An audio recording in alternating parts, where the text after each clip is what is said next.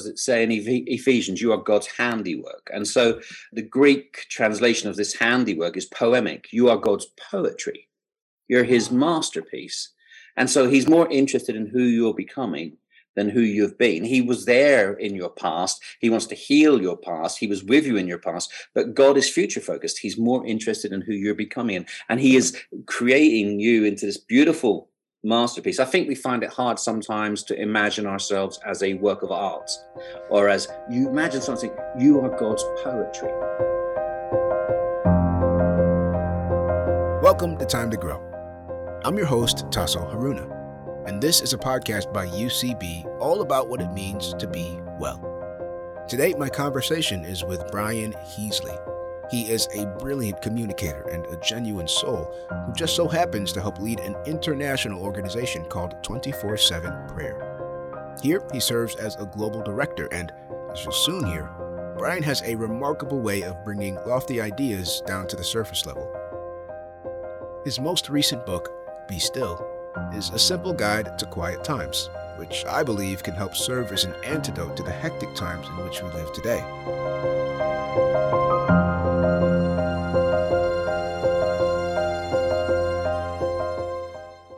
My first question, I wanted to start off big picture. Before we whittle our way down into some of the more nuanced topics and tools related to his work, my desire was to get a sense of what mental health even is. So I began by asking Brian for his definition of wellness. Fascinating question. I, I, my personal thought around wellness is one of peace. Mm. So I'm I'm a I'm a real believer in peace, that sense of inner peace. It's uh, the Apostle Paul talks about it, a peace that goes beyond our understanding. So a peace that goes beyond why, what, when, where. You know, this deep peace.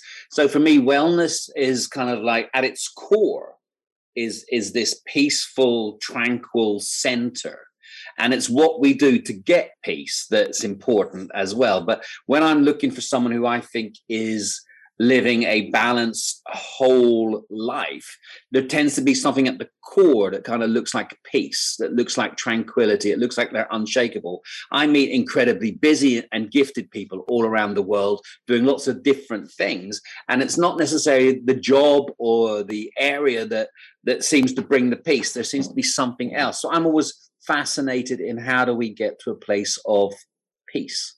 For me, that would be wellness. Wow. Just as a quick follow up, is there in your mind maybe a correlation between mental wellness and spiritual wellness? Or maybe a better way to put it is between faith and peace? I think so, although I'm not a mental health professional. Yeah. So I wouldn't, you know, so I would I wouldn't want to stray into an area where my I lacked expertise.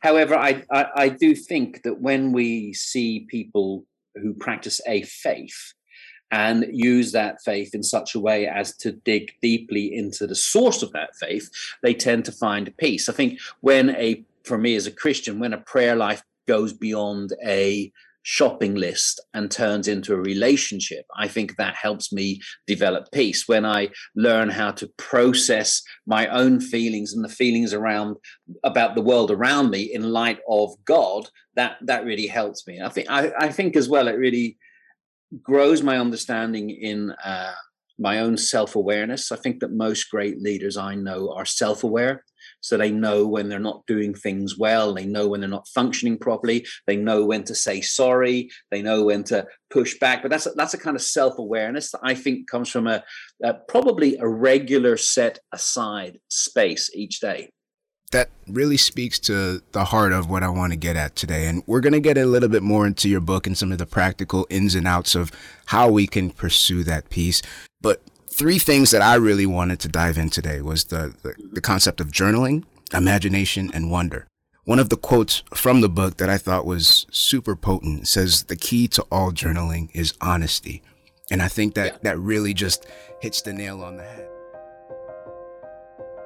Really fast, pay attention to Brian's answer here. I think, and maybe you do as well, that inspiration needs to strike before we begin to write but he believes that the secret to great journaling actually comes from just using our own lives as a sort of source material. Maybe, when we lean into what's true, it can help us inform futures that are built on something solid. I think the, the starting point really is like there's the quote from William Shakespeare, which is, To thine own self be true. So yeah. most leaders are looking for, and most people really are looking for authenticity. So in terms of self-awareness, the idea about honesty in a journal is I start with the basis, no one's going to read this. This is not a this is not an exercise in good grammar. This is not an exercise in sweet lyrics or you know flowing. It, this is just an exercise in honesty. So I and I think if you've read the chapter, you'll see that I'm pretty I'm quite raw in my honesty around when I talk to God. So I, I think for me, journaling it's almost like the last 24 hours. Like in the morning, I wake up, I think, what happened yesterday?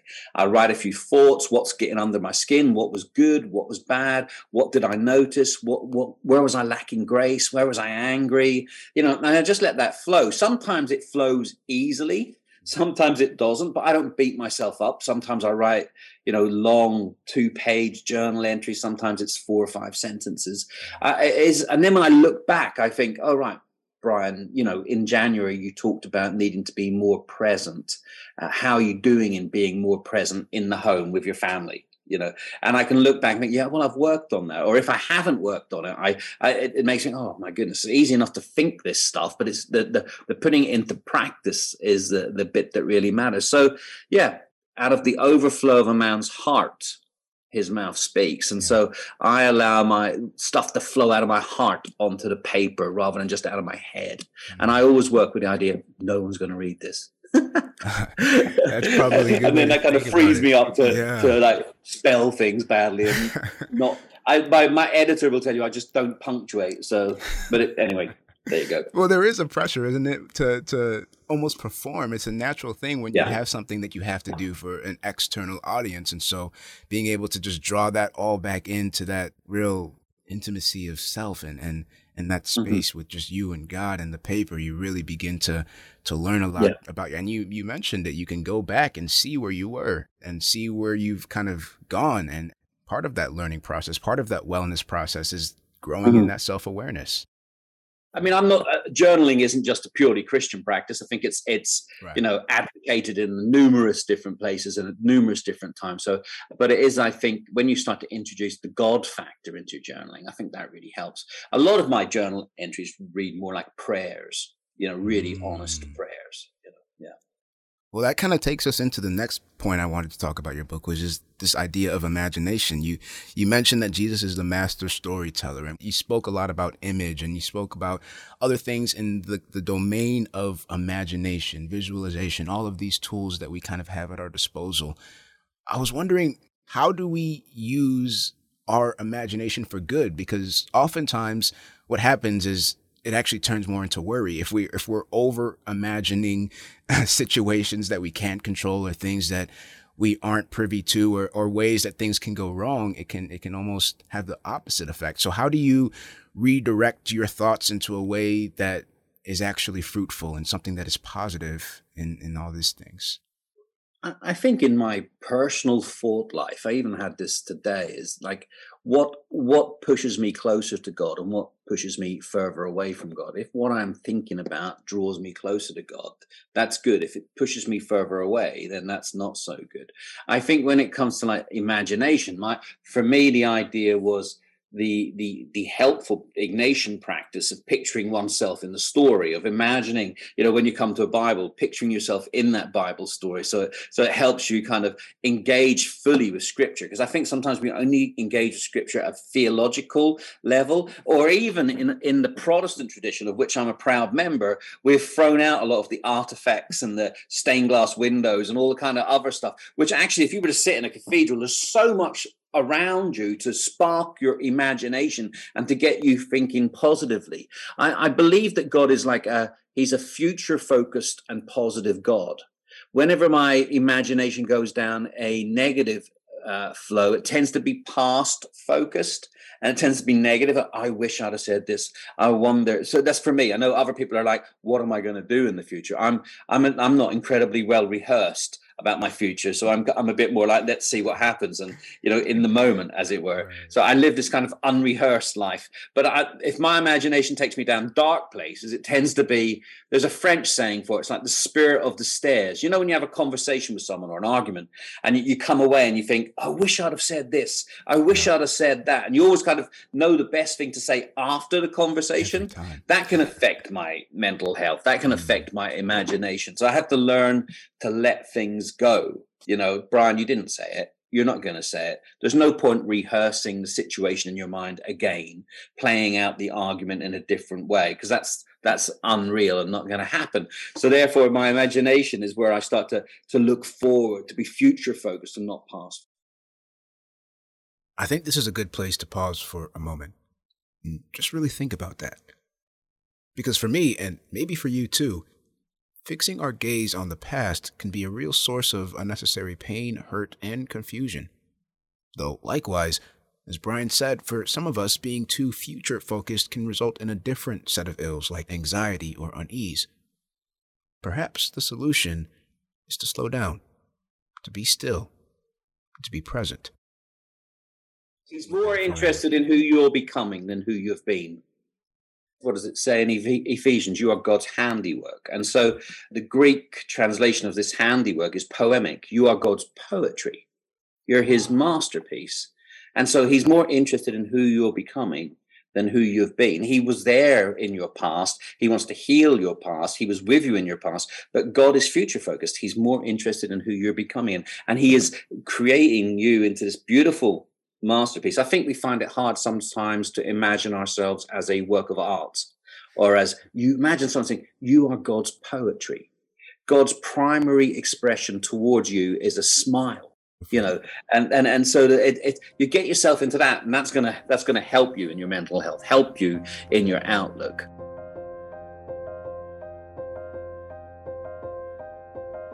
we are god's poetry i love that especially as something of a wannabe poet myself. It's beautiful, if not a bit dangerous, to consider us human beings as God's magnum opus, His highest and most valued creation. In a sense, that makes us perfection personified. Of course, we're not there yet, but fortunately, in the Christian faith, we serve a God who fundamentally sees us as finished products.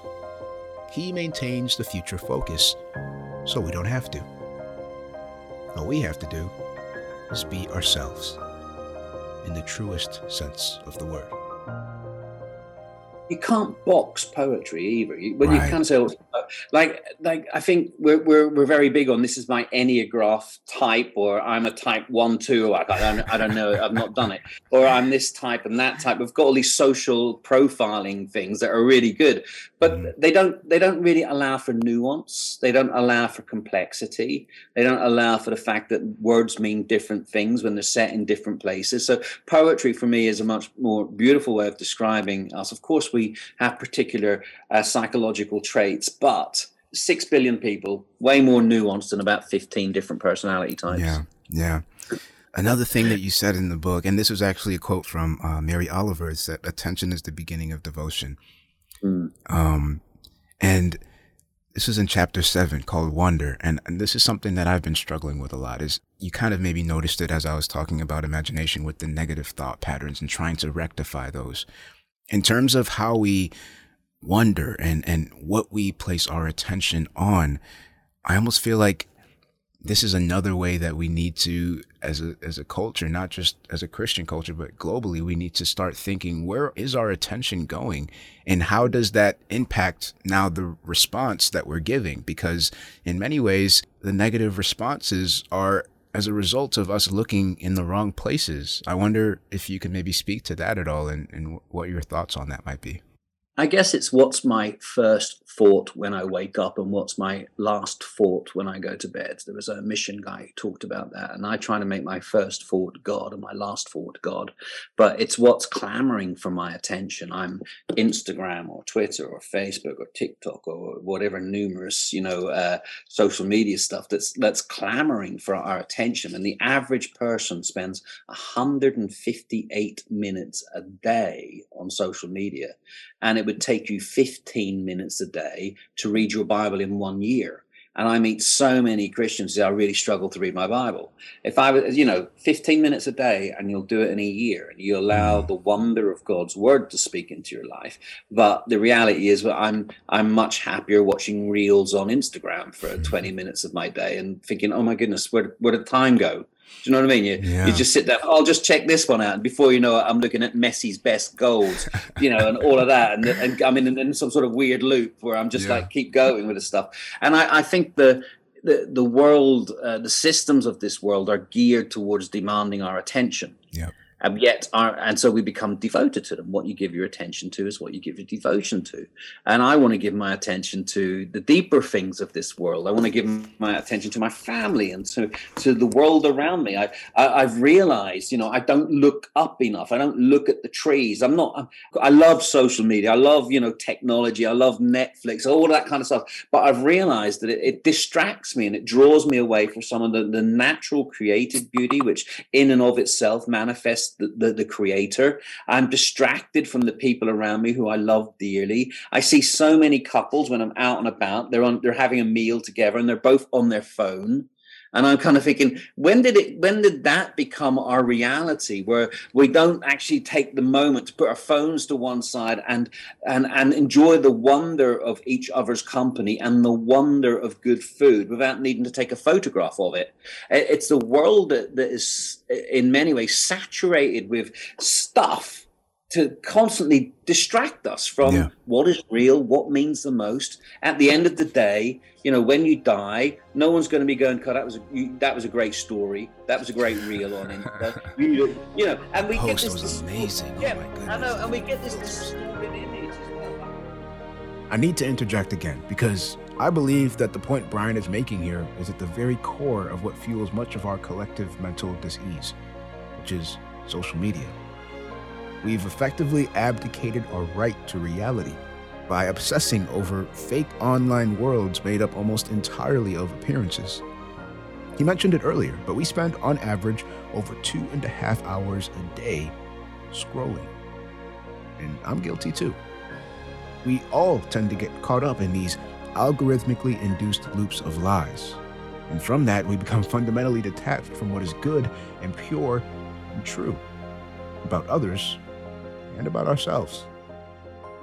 We're kind of watching other people's highlight reels, and then we're comparing our lives against their highlight reels, and it, it's just it's just impossible to do, and it, it is laden and loaded with anxiety-inducing stress because my life isn't like someone else's life. And then we comparison is the thief of joy, you know, and we start comparing our lives to some. Sorry, I, I really so, so, so I, this stuff really no please continue i love I, I think I this think is really fruitful i think it's one of the biggest distractions not to a younger generation but to i've got a 75 year old father who's found facebook and can spend hours just staring yeah. at it and he's not present in the room you know so yeah. it, it's happening all around the world. we have world. to realize there are very very yeah. smart people who are their entire jobs is to to steal our attention. They they create these platforms that are engineered specifically to keep us in these loops that you speak of, and yeah. it really takes an intentional decision for us to, yeah. to turn away from that and reorient on something that is real, something that is good, something uh, that will fuel us. And yeah, that all sounds great, but how exactly do we reorient on what is good, practically speaking? There was there was someone uh, it was Mark Sayers from Red Church in Melbourne. They did this thing called Reclaim the Hour, mm. and I really like that. So I've tried to do it. Is you reclaim the first hour of your day, where you think, right, where where do you go first? So go to the Bible, go to prayer, go to some breathing exercises, but don't go to your tablet, your laptop, your phone. The first reclaim an hour of your day. Fight back you know rage against this stuff you know yeah. use it but i think uh, at first the structure serves us but then we serve the structure and yeah. so stru- we structure our lives and then we serve it we have to change the structure of our lives and and get that structure to serve us so that we don't serve it really i think that's what they want is as soon as you wake up we say that our yep. first thought should be god but oftentimes we're rolling over and grabbing that phone and mm-hmm. it really takes us out of that space almost immediately from yep. where we have an opportunity to just kind of bask in in the silence and the beauty of whatever the new day the, the new mercies and yep. instead we decide to go into the interwebs i bought myself an old school uh, alarm clock because oh, you know sometimes. I use I've got my phone sitting next yeah. to me, so you use it as a tell the time type stuff. You put yeah. your alarm on it. But I just bought an old school. You get them in charity shops for about we get them in the Argos for about six pounds. You know, whack mm. that next to your bed, and you yeah. you can plug your phone in a mile away. You know, so simple little practices that can help. That's really good advice. And I think that's a really good, just practical step that people can take to begin mm. to reclaim that time. Um, in terms of other practical steps that you have maybe found in your own walk or and, and, and I know for you specifically, Brian, as somebody who is in the public eye, somebody who probably has a lot of people pulling on your spiritual bandwidth, so to speak. There's an intentionality that has to go behind every single second and every single minute. And I want to know how do you do that? Because as somebody who doesn't have a million people, you know, looking at my life every two seconds, I still find trouble sometimes being able to do these things. And so I just wanted to know maybe some practical ways that you find to to be still, to find that place of rest and really encounter God. You're very flattering. I probably don't have that many people looking at my life, but I, I, what I do is I, I think for me the first thing is where's your chair? You know, where is your place of encounter? So I have a literal chair in my living room that I sit in every morning. But where's your chair? Where's your place where you go? So I think I think intentional destination, you know, an intentional space. That could be your car, you know, that could even be the gym. You know, you put your you put your your your headphones in and you work away. But if you do the right kind of stuff, you can turn that into a prayer time. You can turn that into a devotional time. You're, there's loads of things happening in the gym. You're practicing breathing, so breathing exercises. You're lifting weights. Imagine. So I've got two sons, so I'm I'm not like a big gym bunny or anything, but I'm in the gym. I'm lifting weights. I've got two sons, one, and I put one in each hand. And as I lift the weight, I'm lifting my sons up to God in prayer. You know, so so actually we can take mm. parts of our everyday life and turn them into prayerful, thoughtful, mindful experiences. When you boil the kettle, why don't you just stand still next to it and think about what is it that's gone cold in your life that needs to boil up again? You know, when you mm. clean your teeth in the morning, why don't you have something, a post-it note on the mirror that says, pray for John, or you know what? You know, there's a hundred and one little things we can yeah. do each day that'll help us just stop. Put a marble. I have these little. Uh, let me show you. Uh, and I know we're on. We're, we're where are they? One's rolling away. Excuse the noise. Again, here's some more practical advice. So tune in. One of my goals with this podcast is to offer up concrete steps that you can take now. In fact, this one in particular I've been using quite frequently since our talks. I have these little marbles that I like. I'll pop them in my pocket okay. if I'm praying for someone. Yeah. And when I sit down, I'm reminded, oh. oh, I've got a marble in my pocket. And I think, oh, that, that reminds me to pray, or that reminds me to think right. about someone. You know, I have uh, prayer beads, which I use, and I, I use in the morning. I hold so, they, so that my mind stops my mind from wandering. Or like we used to live in Spain in Ibiza. So I, I have a little cross that I hold sometimes when I'm praying for Ibiza. Just, I like practicing the tactile okay. you know holding something. And, and, there's no power in the beads or the cross or uh, sorry this carved cross. There's lots of power in the real uh, cross. yeah, yeah. so for one find a sense of spiritual grounding in something physical. The totem has no power in itself but as a reminder and a representation it can provide you with a wealth of renewed calm. Here's another good thought from brian in regards to how we can begin to reclaim our minds from the madness of our days. You know, find a space. You're like early doors in Genesis. It says Adam and Eve walked in the garden. So find your garden. Yeah. Where's the place where you walk and talk you know where's the place where you journal? Where's that space? And then you know use practice the tactile. Find some things to help you. And then think about your garden not just in terms of sitting down having a cup of tea in the morning. Your garden could be walking the dog. It could be your jogging. It could be 101 things. But the idea is intentionally thinking when i go to the gym it's going to be a prayer time when I go walking the dog, I'm going to think about this. Gonna... So if you carve those moments out in your life, I really find they help your mental well-being. You mentioned garden too. I I, I just wanted to turn to this page because I remember this passage. It was um about the the word garden and the Hebrew word for which literally means a covered or a hidden place. And so I, I sometimes think of that now in, in terms of how I relate to finding those spaces that are able to give me that sense of growth. This podcast is called Time to Grow. And so it's kind of appropriate for the garden mm-hmm. imagery. How do you find that space in terms of, we talked about the physical representations. We talk a little bit about kind of restructuring your day before that day then becomes your structure. In terms of finding that space of rest in that garden imagery that we see all throughout scripture, how do we bring that into a, a space that now allows us to feel like there's something happening, even if I can't see it all right now. I don't see all of the flowers blooming, but I know that there is a seed that is starting to sprout. I think you've touched on one thing. In a culture of immediacy, we need to practice the art mm. of perseverance. So you have to keep going with these things. Yeah. But for me, I, I, your diary is really important. A lack of planning will often lead to a lack of quiet time. Yeah. You know, it, it's interesting if you tell someone I'm praying, right? People are like, oh, that's weird. You can you can skip that. If you tell someone I'm in a meeting, people are like, oh, he's in a meeting. You know, you don't, yeah, so I'm like, I'm, he's in a meeting. Well, who's in, true. They don't know I'm in a meeting with God, yeah. or you, you, know what I mean. And so, so, it's almost what I call it in my diary sometimes. And then I, I deliberately have to think. I, I found this thing about getting up early. It's more to do with going to bed early than getting up early.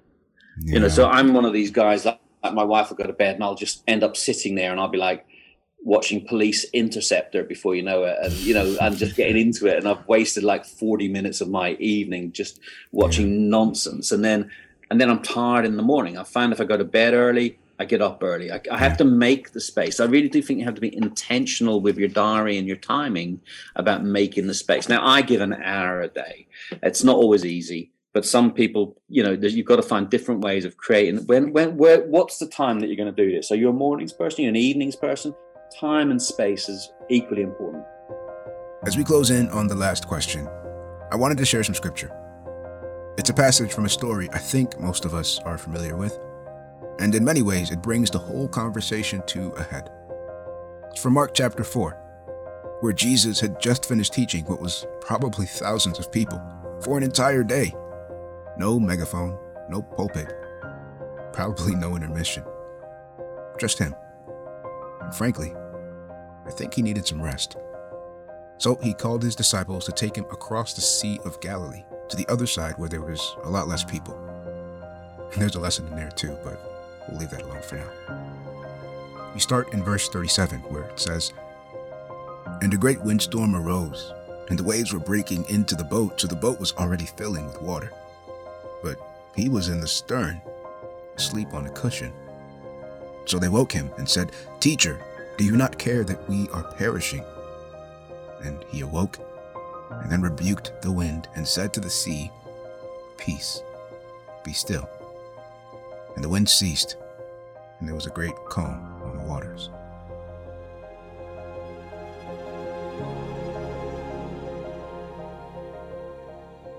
In the beginning of the conversation, we spoke about uh, maybe the correlation between faith and peace.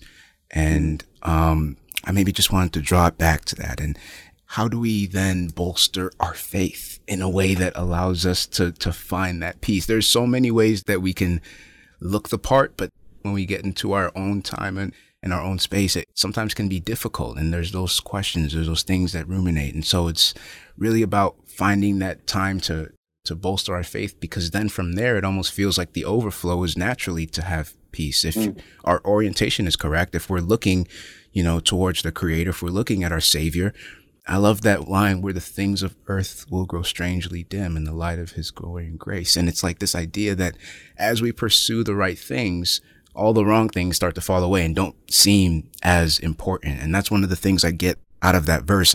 I wonder maybe if there are any pressing lessons or if there are any parting words for, for a generation that has grown up in this internet induced era of anything that you could just maybe give and some, some timely wisdom in terms of what we can do to continue to pursue the right things, to continue to rest in him and to not allow some of the craziness of the world to get us down.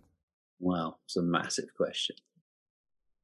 When the disciples set out on that boat, uh, the Lake of Galilee was not common thing. People didn't like going that far. They called it the Great Abyss, the Great Darkness. And I do wonder culturally whether we're in this time where it feels like we're at all all at sea in this great abyss. There's a lot of darkness from Ukraine to the remnants of COVID to the uncertainty in financial times, and you know all of that. There's this darkness all around us, and the disciples are asked by Jesus to sail into that and through that mm. And we as Christians are asked to sail through that and That's in good. that. And but there are these moments, I think, where it feels like we're praying to a sleeping Jesus you know and mm. and we're like ah where are you and yeah. I, I i believe we have to call him to wake up and he often does wake up he always wakes up it says he neither slumbers nor sleeps so i don't really believe in a sleeping jesus but I do believe that it's the prayer, it's prayer that stirs his yeah. heart. It's prayer that builds faith.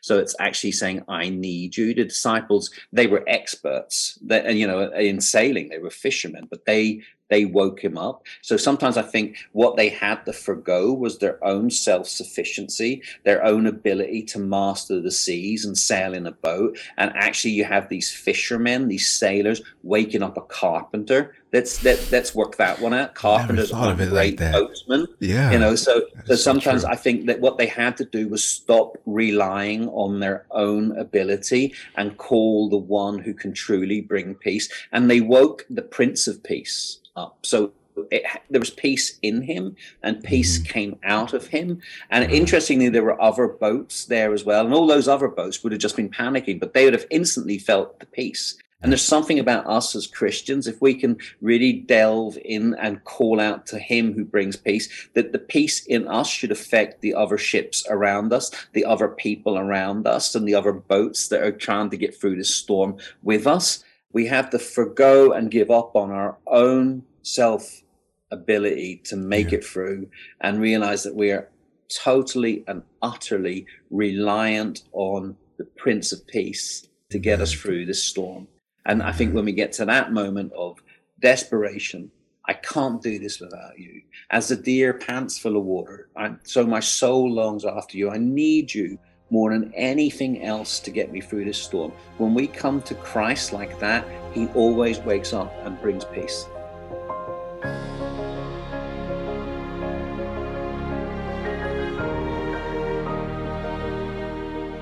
Today, I spoke with Brian Heasley. He's the author of Be Still and an international director with 24 7 prayer. Next week, I'll be speaking with the lovely Hope Virgo. That episode will be about how we combat eating disorders in a world where looks are so often deceiving. Be on the lookout for that conversation as it was jam packed with a ton of great advice for those who might be struggling in that area of wellness. Remember, you are God's home, His magnum opus. Rest in that truth today and be well.